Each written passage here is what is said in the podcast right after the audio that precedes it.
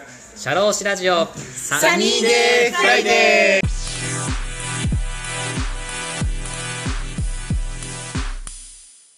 今回の配信は前回の続編です。それでは、どうぞ。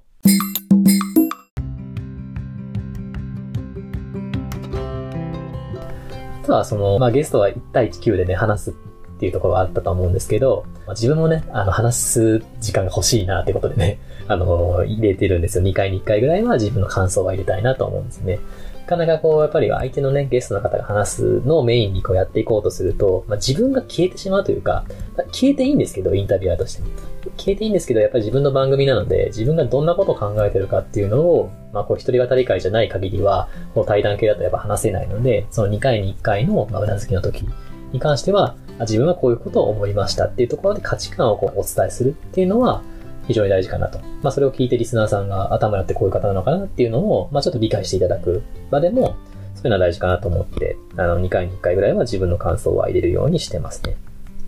インタビュアーとして僕がもう一番座右の銘としてることは、なんか座右の銘というのはかっこいい感じに聞こえますけど、大事にしてることとしては、こう、インタビュアーの意義というのは、こう、ジグソーパズルを埋めるものだと僕は思ってるんですよね。まあ、どういうことかというと、まあ、ジグソーパズルってね、まあ、何ピースかわかんないですけど、まあ、1000ピースとか2000ピースとかね、でかいジグソーパズル作るときには、まあ、まずは角からこう埋めていったりとかして、あ、でもこの絵、多分角の角の方埋めていったら多分こういう絵だから、こっちの左隅の方は埋められるなって感じでね、このどんどんどんどんパズルって埋めていくじゃないですか。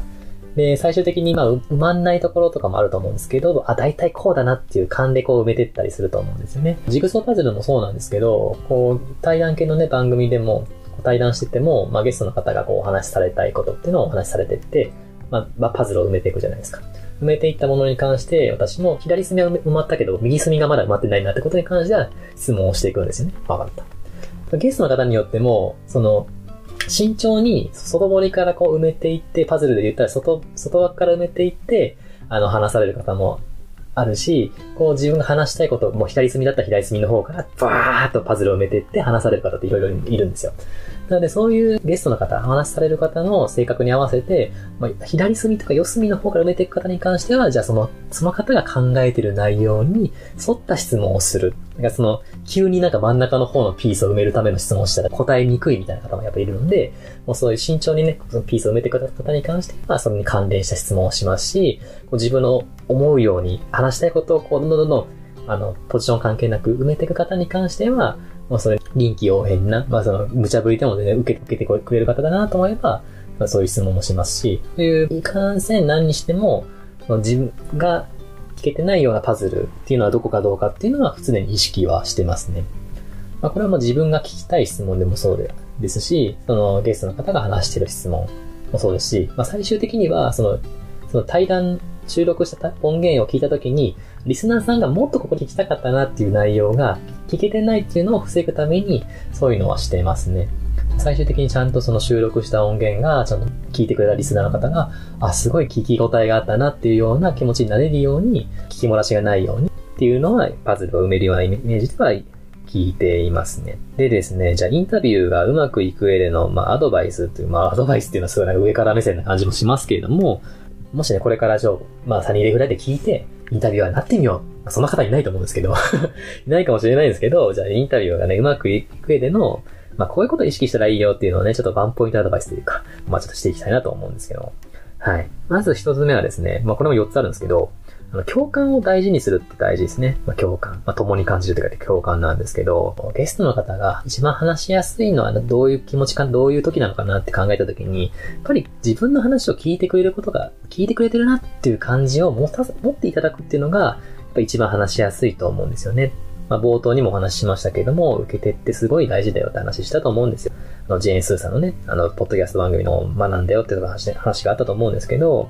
話したことに対してちゃんと受けてくれるし、それに対しての、あの、質問もちゃんとしてくれるし、こう話したことに対してなんだそれとか、一般的に考えたらこうですけど、他の人はこういうふうに思うんじゃないですかとか、なんかそれで否定されたりとか、そういうふうな感じだと、ゲストの方もやっぱ話しにくいなって気持ちはあると思うんですよね。こう、まあ普段のね、コミュニケーションであったりとか、まあ僕もこういろんなね、経営者の方といろいろ相談されしますけども、こう何でも話してくれ、話せるなっていうような作りっていうのは意識してますね。その心理的安全性をね、心理的に、あ、この場だったら話せるなっていうようなね、場場っていうのは作っていきたいなと思ってますね。それの延長上に、まあ、音源の収録がある、まあ、イメージでやってますね。別に収録なしでも、ちゃんとその話を聞いて、自分がこういう風な、話せるな、安心して話せるなっていうような場作りはしていきたいなとは思ってますね。で、二つ目はですね、まあ、これはまあ僕自身のまあマインドというか、インタビューしててのマインドで大事にしてることなんですけど、否定されてもインタビューしてみて、的外れなことを質問したりとか、したとしても気にしないってことは大事だなと思いますね。よくあるのが、まあいろいろこう、ゲストの方が話されたことに対して、自分なりにはそういうのってありますよねっていう形で、こう、ゲストの方の話をまとめたりすると思うんですけど、時に、あ、そうじゃなくて、みたいな感じで言われたりするんですよ。そうじゃなくて、こういうことを言いたかったんですって形で、まあ、合図打ったことに対して、なんか否定されることって、まああるんですよ。私は別に否定することっていうのは、なんかちょっと一瞬ムってすることは、まあ最初の方はあったんですけど、まあ途中から切り替えたんですよね。ゲストの方も自分の思考というか話してることを整理したいってこともあるし、まあ自分も今一人語り会しててすごい思いますけど、本当はこういうこと喋りたかったけども、あの、言葉としては違うことを話してしまって、なんか言いたいことが別のことになってしまったみたいなことってあると思うんですよ。なのでその、自分が相槌打ったことに対して、いや、そうじゃなくてとか、違くてとかって言われたとしても、気にしないというか、あそれはなんかもうゲストの方が話しやすいような形でしてもらったらいいな、というふうに思ってますね。でも、その必ずこのコメントであったりとか言い換え、まあ、相槌を打つってことは、もうダメ元でも、相手の話がちゃんとまとめた言い換えとかうなずきじゃなかったとしても、まず言葉に出すっていうのは大事にしてますね。まあ、ダメ元でも、自分はこういうふうに今話を聞いて思いましたねっていうような、こう、必ずこう、リアクションをするっていうところは、まあ、そのゲストの方がそういう風なリアクションを求めてなかったとしても、必ず言葉には出すようにはしてますね。はい。あと三つ目はですね、こう聞きたい質問っていうのは、まあ手段であって、常に1対1のコミュニケーションは意識しようってことは考えてますね。あの、今までもサニーデーフライデーの、ね、ゲストで出てくれた方に関しては、まあご存知かと思うんですけど、原稿をね、事前に私の方で作らせてもらって、まあ当日こういうことは聞こうと思ってますっていう形で、まあ送るんですよ。送るんですけど、僕この質問に関しては、一つはもう僕は手段ぐらいだと思ってて、最終的に、このこれとこれとこれに関しては聞きたいっていうのは、まあその途中の通過点というかっていうのは作ってるんですけど、最終的にそのゲストの方が話す内容のボリュームというか、その方向性に沿って僕は質問しようと思ってるんですよね。ゲストの方も、あ、こいつ多分インタビュアーとして質問したいことがにとらわれてるなっていうか、自分の話聞いていないなって思うと、その話す気力も失ったりとかも、まあすると思うんですよ。まあ僕は少なからずするんですよね。するので、じゃその、ゲストの方が話すときに、あ、なんかじゃあ話す、ちゃんと自分の話聞いてくれてるなっていうような気持ち維持できるように、こう、あくまでこう原稿に書いてる質問はまあ、手段というか、まあ、通過点に過ぎないというふうに思ってはいますね。まずゲストの方の話をまず真剣に聞くというか、どういうことをま大事にしてるんだろうなっていうことはまず意識して話を聞いて、そこで興味持った質問に対してもどんどんどん質問をしたりとか、とか、ちょっと聞きれないことだったとしたら、ちょっともうちょっとここ聞きたいので教えていただいてもいいですかというような、こう対談での内容っていうのを、よりリアルに近づけるというか、お互いにコミュニケーション取れてるなってところは意識して相手の話を聞くってことは集中はしてようにはしてますね。はい。まあでもね、収録終わってみたら、あ、聞けてないなってことはいっぱいあるんですよ。ああ、これももうちょっと聞けたらよかったなってことはあるんですけど、あの、原稿に縛られすぎないというか、この辺は意識はしてますね。はい。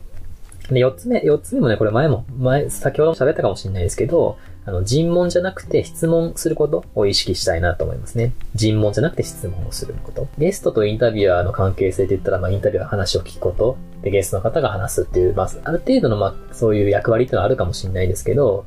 別にそれはフリーというか、その別にゲストの方が質問されるだけじゃなくて、まあ、質問する側になってもいいと思うんですよ。なんていうんだな。こう自分の型とか役割、自分の型とか、こう自分のインタビュアーだからこそ、こう相手に質問しなきゃいけないんだっていうようなね、そういうあの、固定観念っていうのは捨てなきゃいけないなとは思ってるんですよね。自分が質問すること、まあ、尋問と質問ってまあ、何が違うかっていういろいろ辞書で調べると、まあ、簡単に言うと、まあ、質問っていうのは答える義務がないこと。で、尋問は答える義務が発生するものって書いてるんですよ。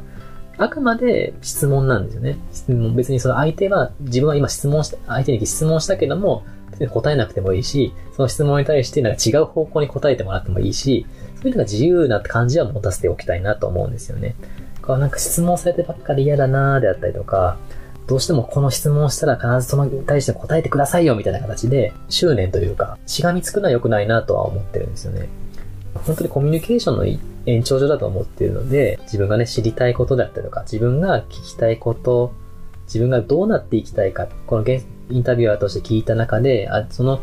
ゲストの方の働き方を聞いたことによって、あ、こういう風に成長したなっていうのを思えるために、まあ、質問をするということなので、ある程度そのゲストの方の話っていうのをまあ否定するっていうのもおかしいと思うし、ゲストの方がお話ししたことに対して、自分はその尊重の気持ちは持ちたいし、そういう意味でも、相手に絶対答えをも必ずもらうんだっていうような、相手にずっと聞き続けるんだっていうようなね、気持ちじゃなくて、自分が勉強するために相手に質問するっていうようなイメージですね。はい。要はお互いがフリーになってるっていう状態ですね。話してもいいし、聞いてもいいしっていうような、本当にコミュニケーションしてるような、ちゃんと、ちゃんと相手とコミュニケーション取れてるなっていうところを、こう、たまたまこう、収録して撮ってるっていうような感じの自然さっていうのは意識してますね。はい。うまく伝わってたらいいなと思います。はい。でね、今、今はね、最近は一人語り会をね、ずっとやってるんですけども、一人語り会もね、楽しいです。楽しいですし、この対談会もね、すごい楽しいんですよ。で、今後ね、対談会をやっていくのかってなって話なんですけど、多分ちょっと少なくなっていくのかなとは思いますね。あの、ゲスト会じゃなくてコラボ会だったらやるんですよ。コラコラボ会というか、相手も、まあ、ポッドキャスターさんとかで、で、じゃあお互いの番組にゲストで出てもらいましょうみたいな感じでコラボだったらすると思うんですけど、ゲスト会っていうのは、もう本当に話を聞いてみたいなっていうような方以外は、ちょっとあんましなくなるかなって思いますね。まあ、まあこれ自分のまあ内情というか、お話しさせてもらうと、自分も社労士業のね、お仕事させてもらったりとか、いろんなお仕事させてもらってるんですけど、時間がね、少、足りないんですよ。プライベートもそうですし、もう一個そうインタビュー会の収録したと、した後に、まあ音声編集とかすると、まあ、1時間の音源だったら、まあ最低でも4、5時間はかかりますね。4、5時間かかるし、こう一人語り会と比べて対談会だと、まあいらないところ、なんか同じこと言ってることとか、とか、話の流れ的にこれはぶった切った方がいいなってところとかは切ったりするので、平気で普通に、あの、1日とかかかったりもするんですよ。そのタイムパフォーマンスっていうのは意識したいなと思っているので、結構減らしていきたいなと思います。で、自分のね、まあ、インタビュー会は、もうゲストの方をいかにこう話していただくかっていうところは、あの、意識したいなと思っているので、なかなかこう自分の話をする機会ってないんですよね。今はちょっとね、自分の何を考えてるかっていうのを、まあ、インプットして、それをアウトプットする。まあ、自分の話をしたいっていうところが一番多いので、多分インタビュー会、対談会ちょっと少なくなっていくなとは思いますね。逆に今までリスナーさんにこう自分のね、あの、思っていることっていうのを伝える機会ってあんま少なかったので、もう一人語り会を増やすことによって、自分がね、何を考えてるかっていうのをもっともっとリスナーさんに知ってもらいたいなっていうのはありますね。まあ、同じことをね、何回も何回も繰り返して話しても全然いいなと僕は思っていますし、どちらかというと、自分がね、こう話していて、ちゃんと伝わってるかなっていうのを、日々こう模索しながら伝えていきたい。その中でも、そのリスナーさんでも、あ、田村ってこういうこと考えてるんだなってところも知っていただけたらと思いますし、あ田村の話を聞いて、あ、そうだな、すごい共感するな、すごいためになるなっていうのが、ちょっとでも伝わったらいいなっていう気持ちでやっていきたいなと思います。対談感はね、ちょっと少なくなるかなと思います。全然あのコラボとかだったら全然します。はい。あの、お互いに、まあゲスト、ゲストとかだったら、自分がその相手の番組に出るんだったら自分の話できますし、全然しますし、全然コラボ会だったらしましようかなと思ってます。はい。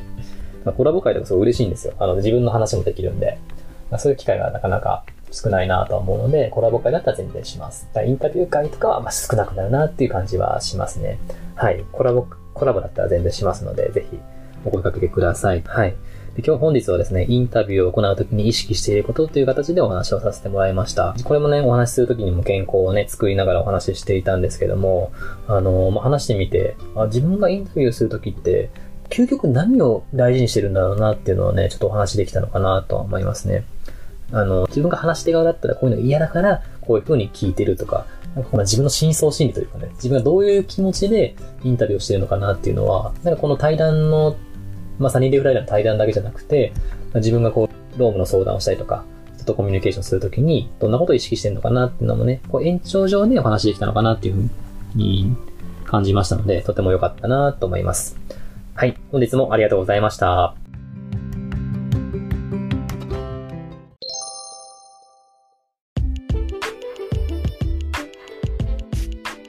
社労士ラジオサニーデイフライデー DJ の田村陽太でした。それでは次回もリスナーの皆様のお耳にかかれることを楽しみにしております。今日も気をつけて、いってらっしゃい